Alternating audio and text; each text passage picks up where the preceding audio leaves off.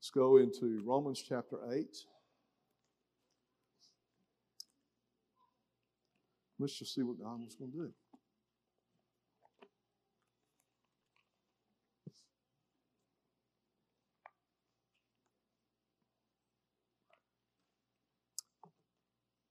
Twenty-six.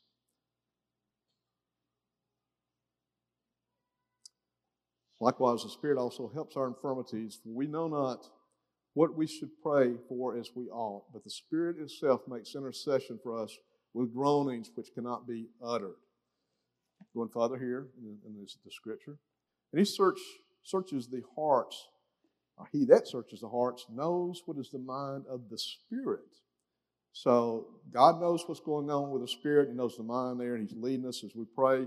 We, this is a season where we need to be praying in the Holy Ghost. We better be doing it because we're not going to know what to do otherwise. Panic is going to set in. Our emotions are going to guide us. The flesh is going to be in, play. So we've got to be led by Holy Ghost. Verse 28, and we know that all things work together for good to them that love God, agapio. I'm serving God with sacrificial love. That's a condition. And to them who are called, I am called, I'm set apart for a purpose, and I am pursuing that with all my heart, mind, soul, and strength. All right, so everything's going to work to my good now if I'm doing that. And then over verse 31, it says this What shall we then say to these things? If God be for us, who can be against us? If God is for me, who can be against me? No one dynamic here is praying and praying in the Spirit. We need to take these steps. This is not a formula. This is the reality of what we walk in in this season. And this is not the first time that things are happening in the world. Uh, it is in our, our lifetime, sure. But there have been multiple times these type things have happened over the course of history. The basis here is having the mind of Christ and knowing His will. I pray in the Spirit, according to what this says right here. I know what His will is, and now I begin to, to move into that, and everything begins to work in my benefit. If I try to do it in my own flesh, things are not going to happen the way they're supposed to. So now let's look over in Second Chronicles 20. Hang on, hang on to those thoughts. We just laid in here. We're laying a foundation in. Second Chronicles chapter 20.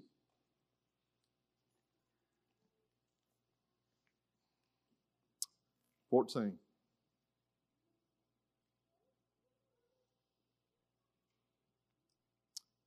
Then upon Jehaziel came the Spirit of the Lord in the midst of the congregation. He said, Hearken you all, Judah.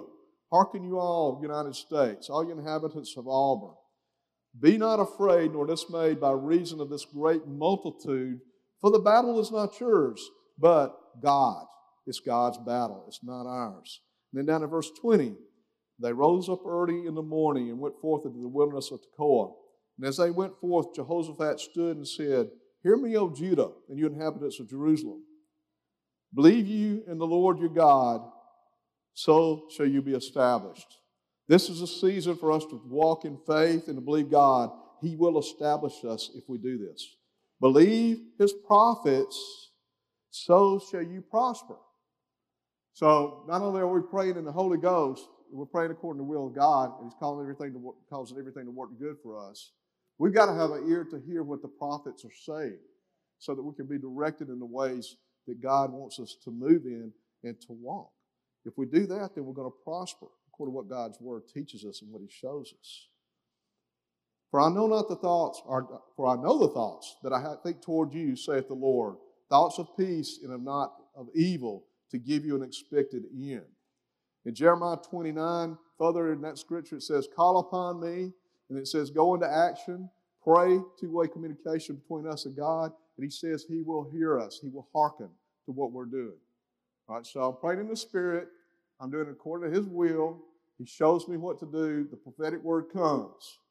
Now, I move into action as He begins to prepare me and shows me what I'm supposed to do.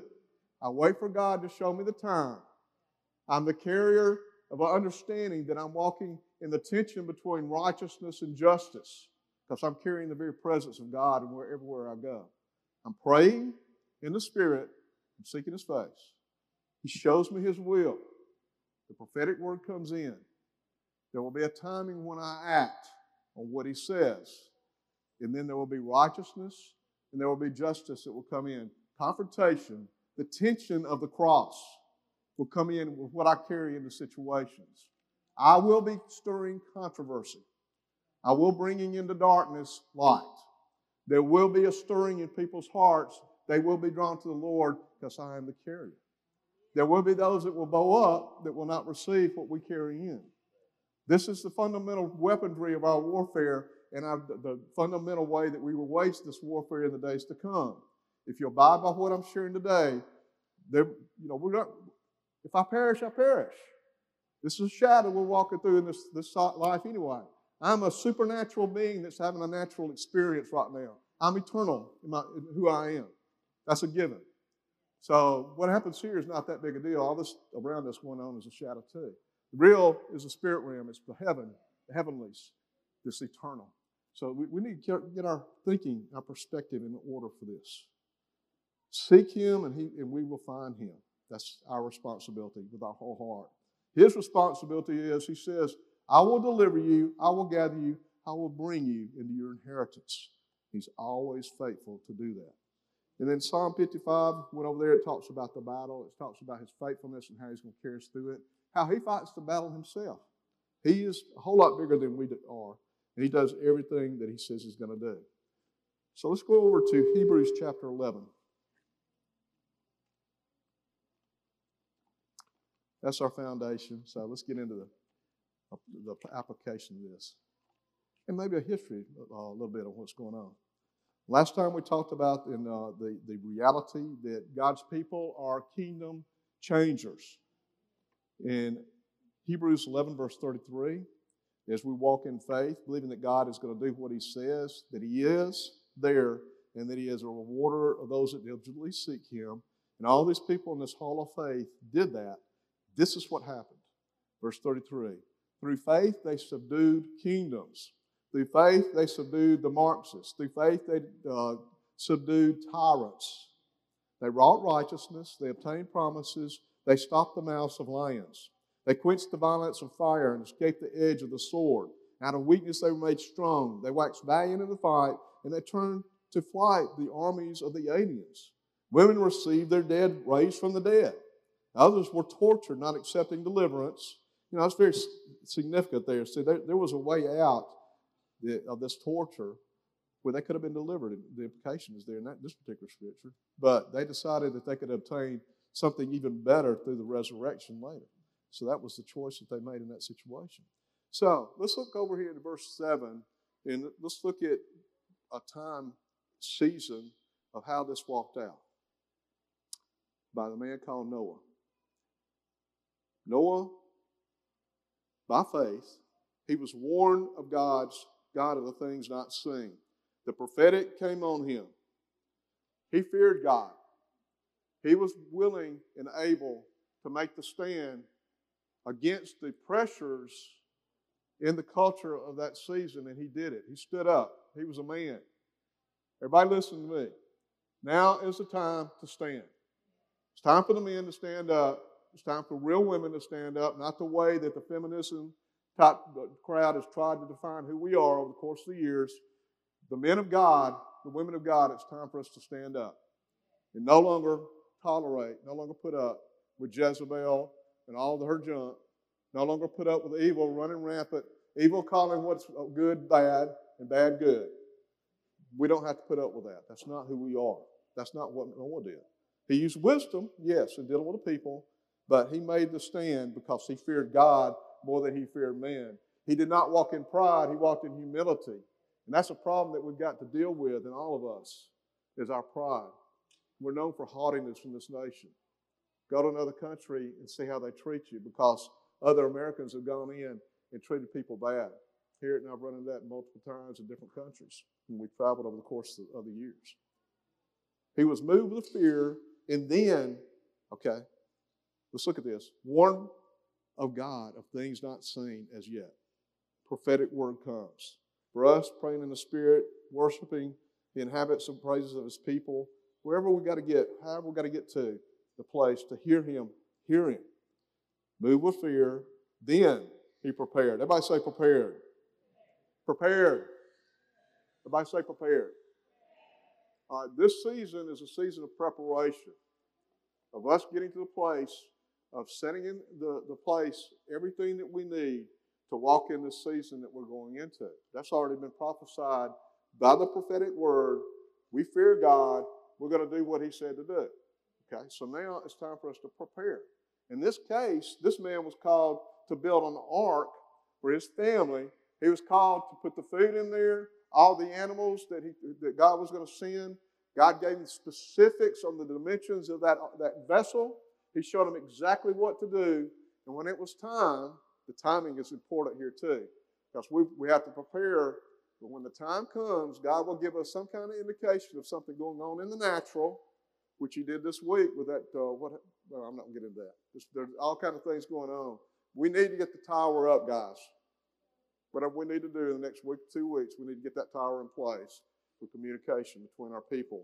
Uh, if y'all were not up on what happened in Nashville, you need to look at the news. All right, so he goes ahead, he gets him in there.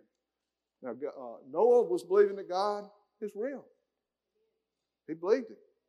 And that he was going to reward him for diligently seeking him and being obedient. Do we really believe that? Do I fear a man or do I fear God? Because if I fear God, I'm going to do what he says to do, in spite of how stupid it may look and how, how crazy to everybody else. It doesn't matter.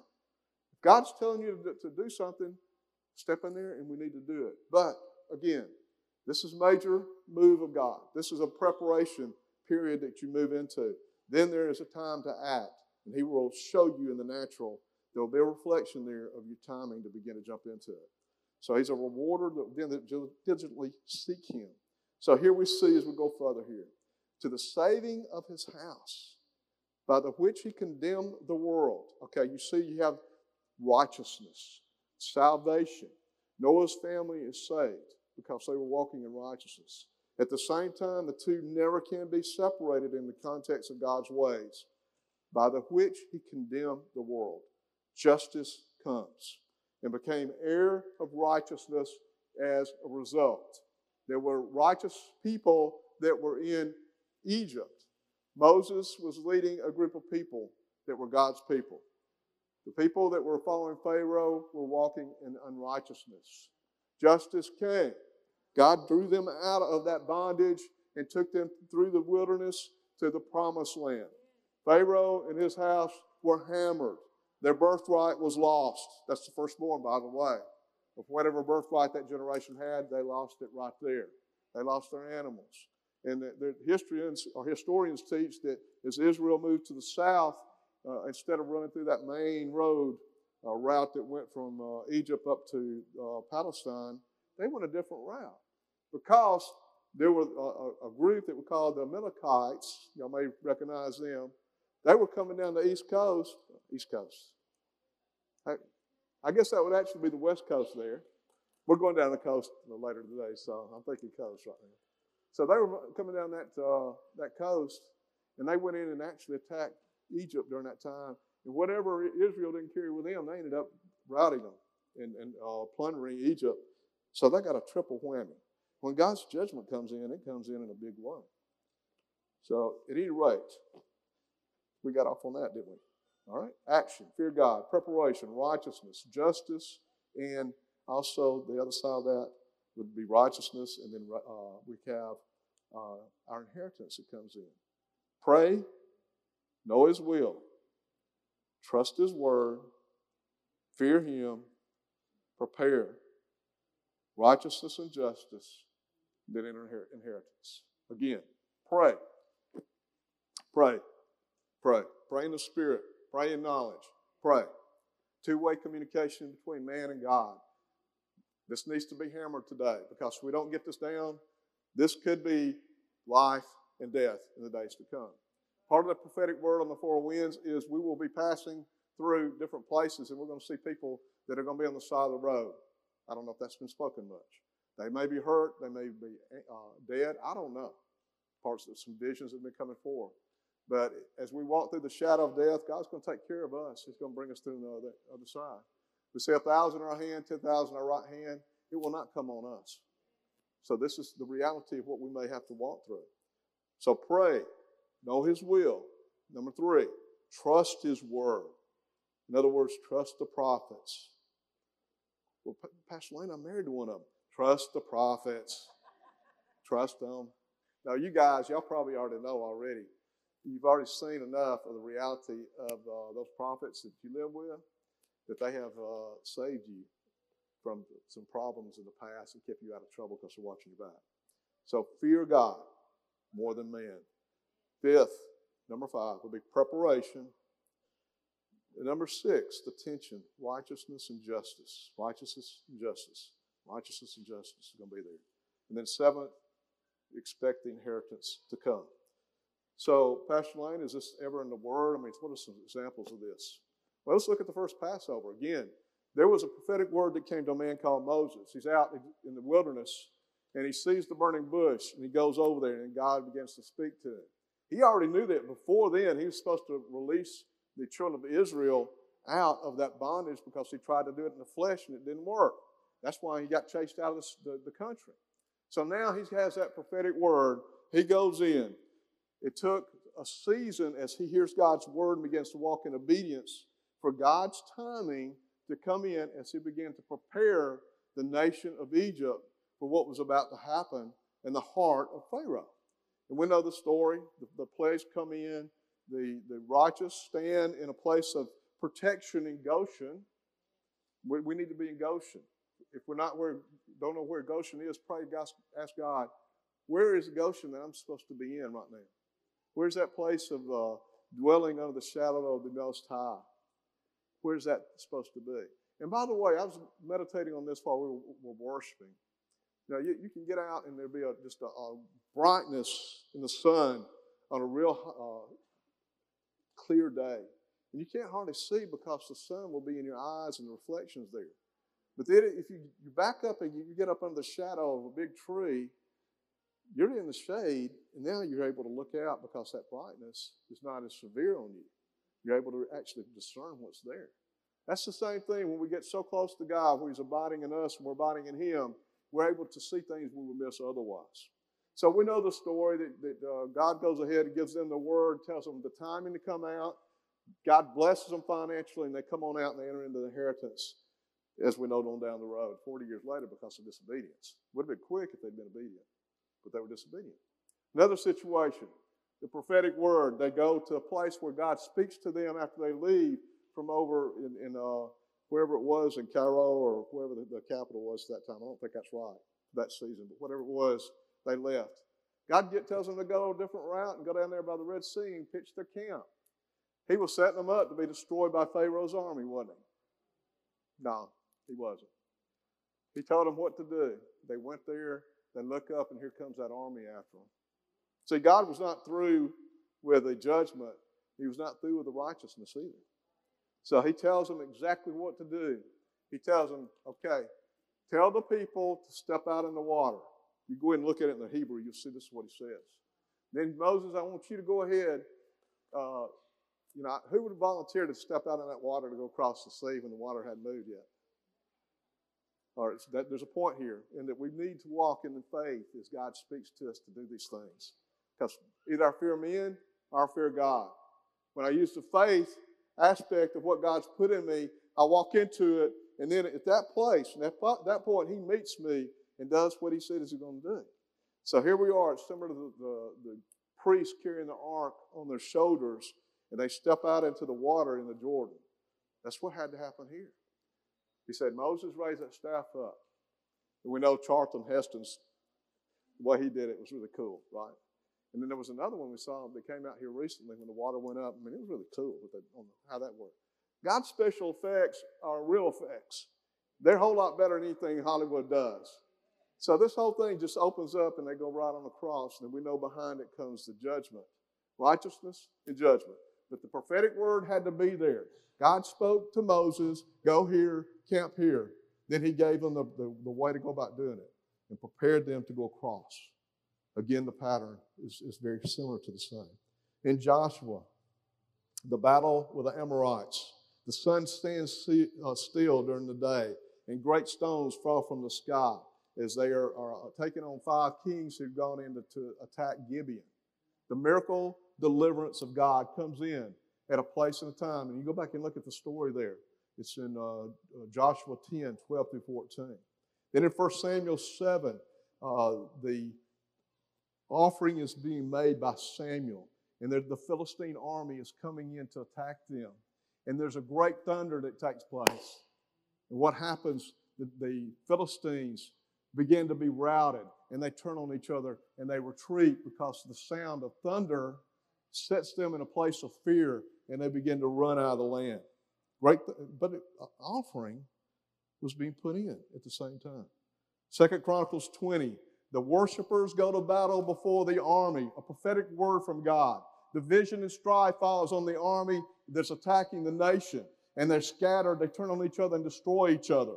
The three different armies that were there set in the context. And then when they turned on each other, it was over with. Second Chronicles 32, uh, the angel of the Lord is sent in, and he cuts off, that's what it says here in that particular scripture, the army that had encircled the city.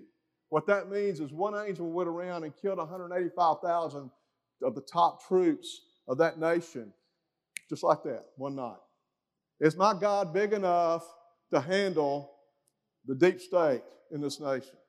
Is he big enough to handle the Marxists? Is he big enough to handle whatever? And you know, you start thinking of stuff in your life, the trivial things in comparison. We're talking about the Creator, King of Kings, Lord of Lords. He is more powerful than we can even conceive of, even think of. Elisha, 2 Kings chapter 6. He's, gone, he's on a, a, a trip, he's traveling with his, his uh, servant. They go to the city. He'd been having the prophetic word come in his spirit, and he took uh, that word to the king and said that Syria is about to attack you. Do not go to this place today. Sure enough, he didn't go there, and the Syrians went there. Do not go to Opelika tomorrow downtown. They're going to be there. Sure enough, they showed up there, and king was not able to do it. Over and over and over, he did this.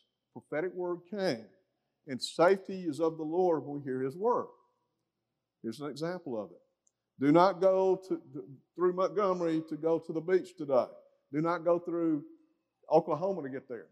Whatever the word is, go the way God tells you to go. So, Syria, the king, that's who he was telling was coming. He thought somebody in his house was uh, that was there that is in his council was telling him, actually, maybe a double agent, is spilling the beans and telling the uh, Israelites what they were going to do. He didn't know. And one of his guys said, Yeah, this, this is not that. This is that prophet. He's the one doing that. You know how those prophets, they're bad news. They're bad news, aren't they? Oh, some of y'all are at home right now today, too. They're bad news.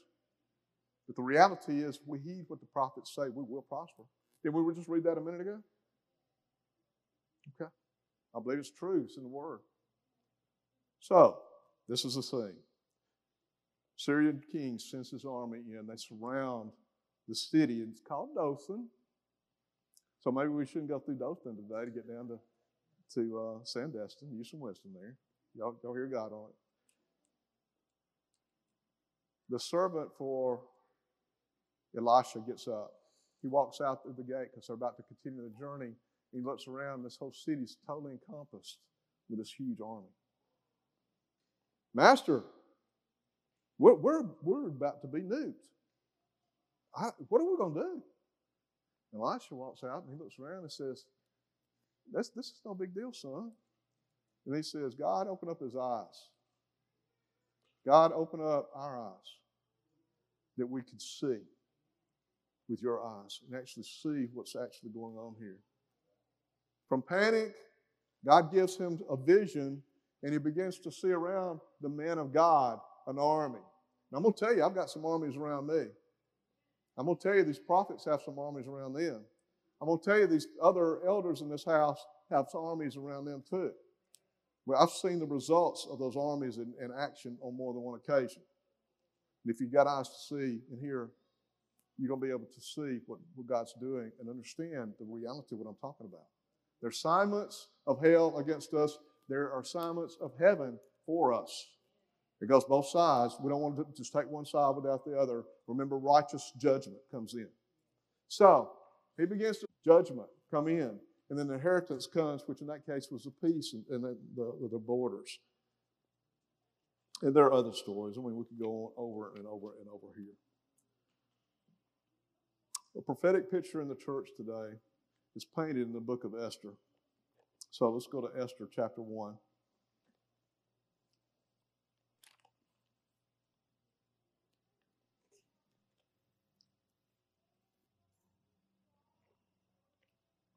Verse 1.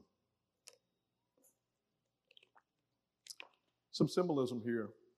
Number one, the king is the Lord himself. Vashti, his queen, its beautiful, best, that which drinks. Uh, is a good picture of Jezebel. Uh, she made up a, a, and put together a feast in opposition to the feast of the king. If you go back and you look in, in the story about Jezebel at, at Baal, in Baal worship at Mount Carmel, she was feeding all the prophets of Baal and Asherah at her banqueting table herself. So there's a, good reflection here of that. Esther uh, in the Persian means star.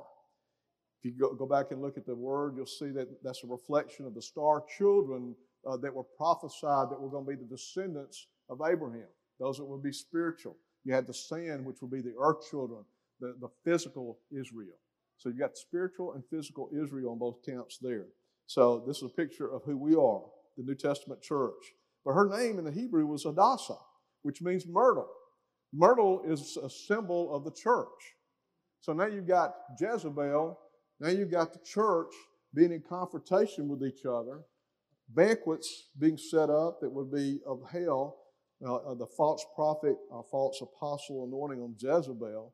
And we're in, in direct confrontation, in, in direct opposition to this. Haman, the enemy that comes in to try to destroy all the Jews in this story. He is the accuser himself, a multitude of noise, the accuser. His wife, if you look at the name, her name in the Hebrew, it means a worshiper of chaos and violence. All this lines up with the, our culture today, doesn't it? It's pretty profound when you really think about it and just back up and say, you know, I couldn't make this up.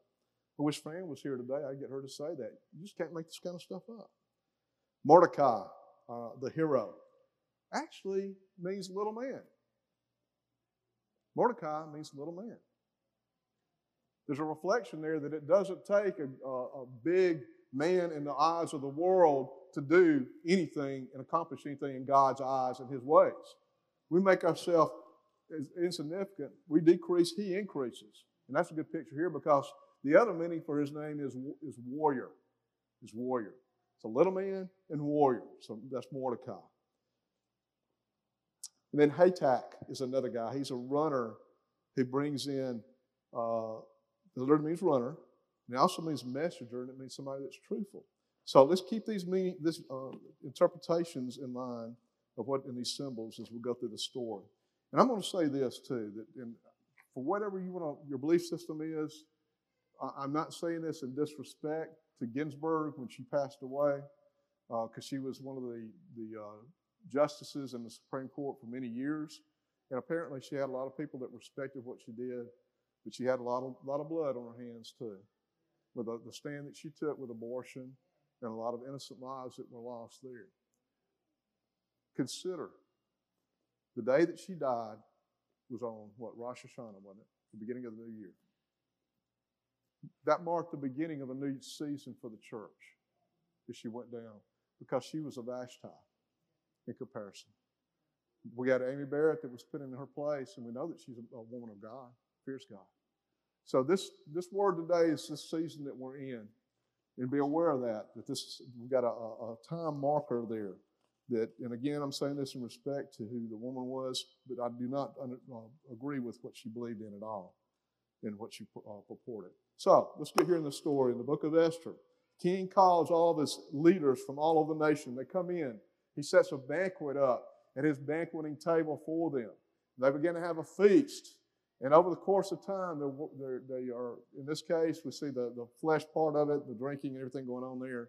But in the spirit, and, and using the symbolism here, there, there is a calling from the king for his queen, for his bride to come in to the banqueting table. But see his bride Vashti, she's got her own thing going on. She's over there doing her Jezebel thing and does not come in. And what's interesting, he says to her, I want you to come and I want you to have the crown on and I want to present you before everybody else here. And just in your glory, y'all way I word that, just with a crown on, just in your glory, and walk in here and show that you got the crown that I have given you as my queen, and the glory of God is on you as you walk holy and righteous before me. And you'll notice if you, go back in uh, the garden in Genesis chapter 1 and ch- chapter 2, they didn't have uh, anything but the glory of God that they were clothed in, you see. She couldn't do this because everything she was doing and everything she was standing for was dealing with stealing, killing, and destroying. She was doing her own thing. There was witchcraft that was going on. There was lording over men. The Vashti type spirit, the Jezebel spirit, and all the death that comes with that. So we know that uh, immediately she fell in, in uh, disgrace. Uh, he called together the wise men. They told him, You need to go ahead and move her out and replace her because if you do not do this, it comes from the top down. There will be women that will rebel against their husbands in the homes.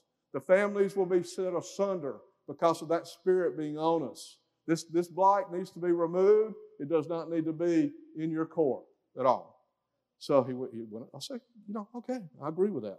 So he went ahead and, and they uh, went ahead and called out to all the, the young ladies in the kingdom. They all came in. And we know in uh, verse 7 that they brought up Hadassah, that is Esther. This is in chapter 2. His uncle's daughter, talking about Mordecai. She was fair, she was beautiful. And Mordecai had taken her as his own daughter years before then and raised her up.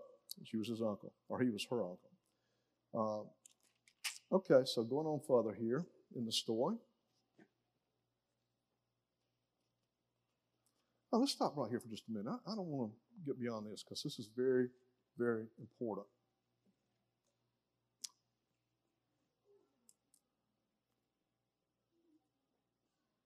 How many people do we know of?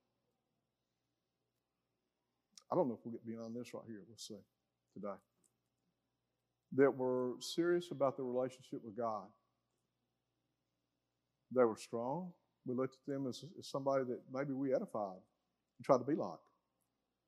And over a period of time, something happened in them, and they shifted from being a very strong man and woman of God. They took on a mantle of a Jezebel and began to manifest, and we know all the, the, the, drama, the backbiting, the lies, the eggs that are, that are laid, that are all dealing with offense primarily. How many, have we ever seen that before? I know a lot of us have seen that, right? Well, perhaps Vashti started out right, but then at some point, something changed in her life. What was it? What, what, what is it going to take, and what has it taken? That may be even a better way to look at it of the people that we know of that have served God that have backslid that we never thought would backslide. What was going on there? What is it? Well, there are only two reasons why a man or woman won't serve God. The number one will be sin, and number two will be pride. If you look at the, in the natural, the way this is done in this story in chapter one, it was a pride thing. She didn't go in there because of what the king was telling her to do. And she was too prideful to do it. So there, are only two reasons a man or woman won't serve God to be sin and pride. There are only two reasons that a man comes to God, and that's to get something, salvation, and maybe to attain something, something along that line. There are only two reasons why believers backslide. Two reasons believers back, back, will backslide. Number one is going to be fear of man. Number two will be pride. Now, that's the second time that pride's popped up in this, isn't it? So, the two reasons a person will not serve God will be pride, and it's the reason that a person that is serving God will backslide. So, if something happens, I get offended, that offense, I begin to dwell on it, I begin to walk in it, I get to a place where I'm not able to function any longer and do what I need to do because that consumes me, and I begin to pursue that, and it becomes the defining factor in my life. But there are two reasons why backsliders will return. Remember that the backsliding takes place because of fear of men, number one, and the pride coming in. two, the two reasons for a backslider coming back will be fearing God. Getting back to that place where I've already feared men enough and it's cost me too much. I'm, I'm ready to move on. And then, God, I ask you to forgive me from pride. There we go. Now, the, problem, the issue here is in Romans, we're bought with a price. Every one of us are bought with a price. We're not our own. That God has called us into His embrace. He's been moved on us. He's, he's the one that draws. He's paid the price for me. And the revelation has to come that I'm serving Him willingly, even when I'm not even happy. And there'll be times God is going to put you at places that you're not going to be happy if you get this revelation. Because when you get to a place where you don't like the way things are going on, that's usually going to be the place you're going to get offended because there's something you don't like about how it's, it's all playing out. Whether it's in relationships, in a church, where you're working. But if you're called and the price has been paid for you, and you're serving God willingly, it doesn't matter. You can do it and you can still maintain your joy when those situations when they come up. Why are churches and pastors replaced? Think about this. Sin, greed, and pride primarily. Churches fail for that. Now, personally, am I a Vashti or am I an Esther? Which one am I? Because we've got a choice here. Do we all walk in? Is this a Vashti church or is this an Esther church? Because it's going to be made up of individuals to become the whole, right? When I rebel against God, it's going to be through pride, and our ungodliness will hurt other people. There will be a transfer of God's glory. It's going to come off of me and it's going to go on somebody else and the anointing comes off of us as a result. Now, this is just a picture of what we're dealing with here. And this is something I ran across this morning that I feel like is, right now for today. If we go no further than this today, that'd be fine. We're going to accomplish what God wants. In Luke 17, let's go over there. This is not on that list that you got back there, guys. Luke 17.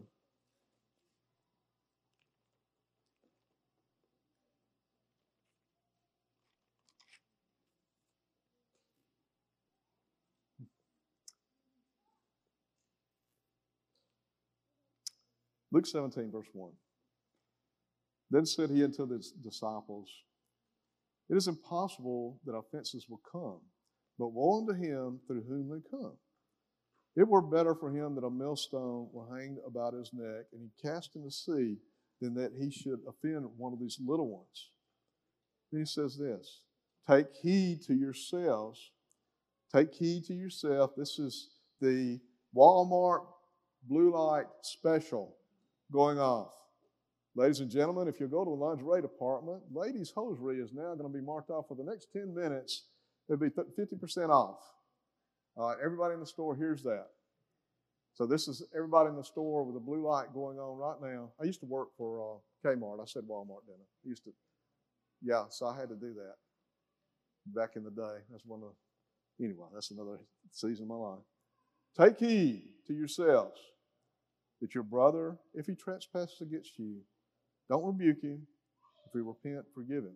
If he trespasses against you uh, seven times in a day, and seven times in a day turn again to thee, saying, I repent, thou shalt forgive him. And the apostle said this unto him I don't know if we could do this. Jesus, increase our faith. I, I don't know if I can forgive somebody for doing the same stupid stuff seven times in a day, every day. I don't know if I can do that. You know, this is being real. Can we do that? So that my, my sister goes in, she goes in my room, she gets in my stuff, she repents, she does the same thing just as soon as I turn around and repents again. Am I going to choke my sister? How many of us have wanted to choke our sisters before? Say amen. Uh, uh, our brothers, yeah, because we, we know this. That's how it works. We all are geared the same way. We got the same makeup in us. And then Jesus says this if you had faith as a grain of mustard seed, you know, we're talking about if we don't handle this, we're going to lose everything. Understand this is that important. This is that weightiness of a man or woman being obedient to God and entering into the inheritance God has for them or not. This is a litmus test all of us have to pass. This is something we got to grab a hold of and walk in. And Jesus presents it this way. If you have faith as a grain of mustard seed, which is the smallest seed of any plant in your planted in the garden, we know that story.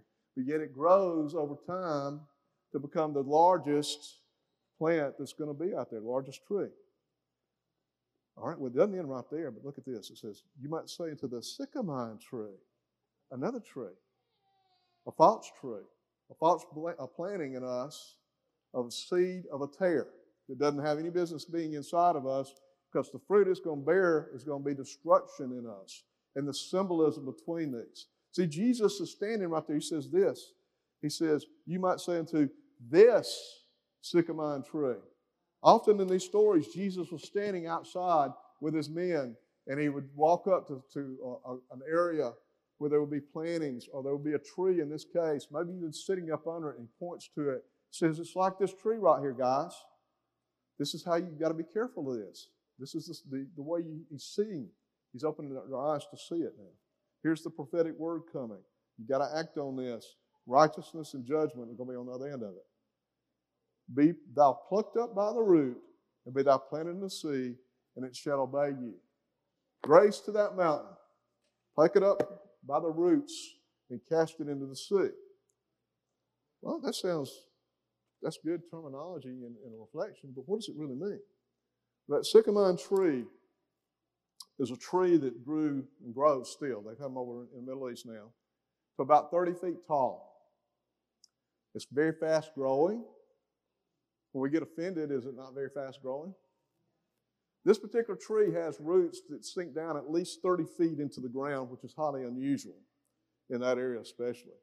So that, that particular root system will reach down and get into water that'll be very, very deep into the ground.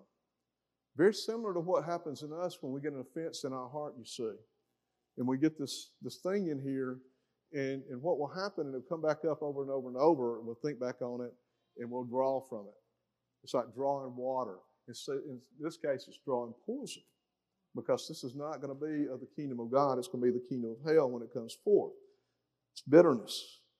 It, we must deal with the unseen roots to kill it down deep, the hidden source because that, that causes the offense to resurface over and over if we don't deal with it. The wood of the sycamore tree is used for casket building. Can't make that up, can you? Let's build our death using this tree right here of offense because it will kill us. It flourishes in hot and dry climates, a spiritual wilderness. Generally, that's what happens when we get hurt and offended, we go immediately into a wilderness experience and it gets dry. Instead of being able to experience the presence of God, it'll be so overwhelming in this manifestation. Now we're not able to quite enter in like we were. And maybe we think, oh, well, you know, I'll, I'll get back into this. But over time, you just lose that fervency because there's something else that comes in. You see, if I don't have any joy and walk in repentance, there will be no fresh rain on my spirit. I mean, that's what it comes from repenting and walking in joy. And this is another aspect of this I thought was very interesting. The fruit of the sycamore tree is extremely bitter, very, very tart. Now, there's another tree called the mulberry tree in that area, and the fruits look just exactly identical. That particular tree is not as common, and the fruit on that's apparently pretty expensive. It was back in that day for sure. But the, the rich primarily would eat it, and it was a very good fruit to eat off that mulberry tree.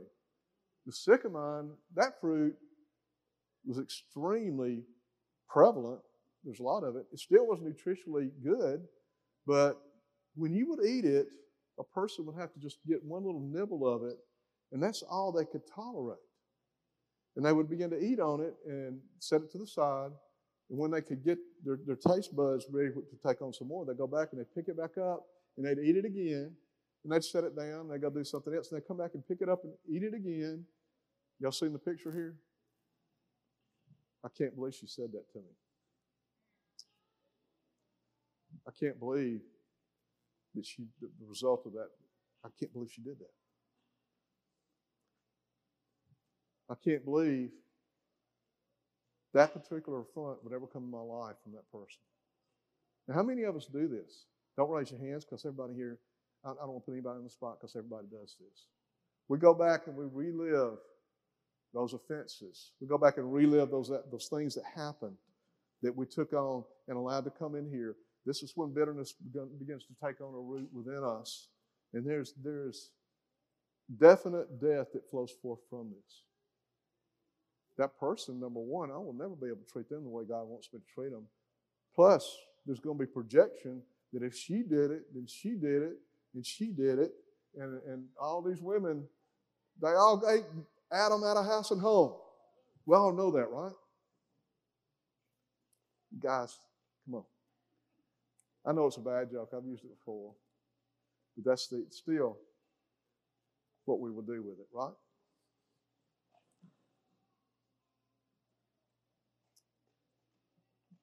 Constantly thinking of, of uh, everything wrong ever done to them. Defeated, depressed, sick, financially poor. If you're dealing with your finances and they're not right, you're not prospering, you very well could be dealing with bitterness. You're sick all the time, bitterness. Depressed, bitterness. Defeated, bitterness. You need to go back and deal with whatever the root of this is.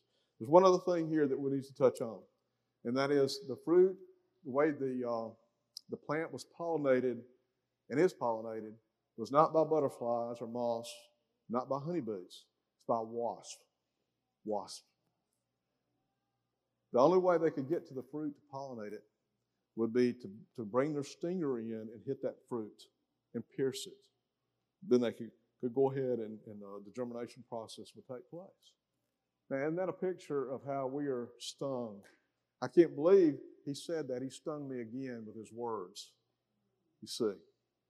So, again, all this, the, the picture here, this is what Jesus was teaching his men. Don't be a Vashti. Don't walk with this type of bitterness and allow it to spew over. Don't allow it to, to affect all the other people that are following you because it's a poison that will filter from the top down. You can't do that. You've got to walk at a place of forgiveness. Now, how do we walk through this? How to get rid of it? Number one, we make a decision to forgive. It's not based on feelings. This is based on a decision. A decision. Vashti never had the opportunity to do this. Or if she did, she just rejected it. Renounce it. God, I renounce. I no longer will, will walk in bitterness. I no longer will walk in offense. It must come out of my mouth. When we deal with demonic, we command, we decree. We get a we, we take offense when we do that, not allow them to just pound us and keep us in bondage. Commands are important in the name of Jesus. And then number three is command. I renounce and I command. I, I uh, bind up this unforgiveness in the name of Jesus and a bitter spirit, which is a demonic entity, by the way. He just piggybacks on you and sucks the life of you. And then I have to hold my thoughts captive. So no longer do I allow those thoughts to come on me. And when I have that opportunity, I'm walking through life and I see that bitter fruit there, and I get over here, I'm not going to come back and pick that back up. I had the thoughts come in, and I'm renewing my mind that she's in the image of God. She's made special. She's been brought here as a blessing, not as a curse. That man I work with, you know, go ahead and hold the thoughts captive and look at them as a child of God, somebody that God loves himself.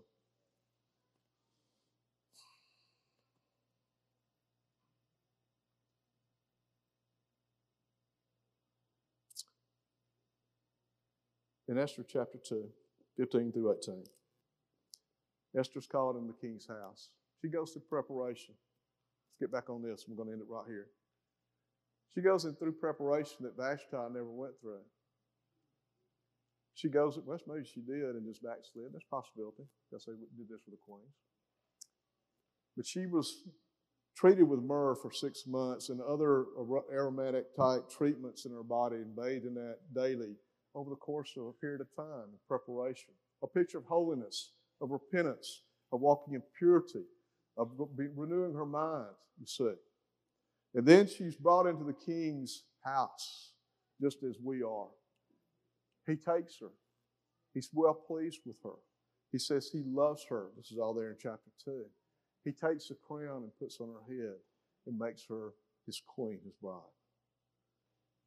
Vashti bitterness and offense, or being the queen, the bride of Christ. My choice. Which way am I going to go with this?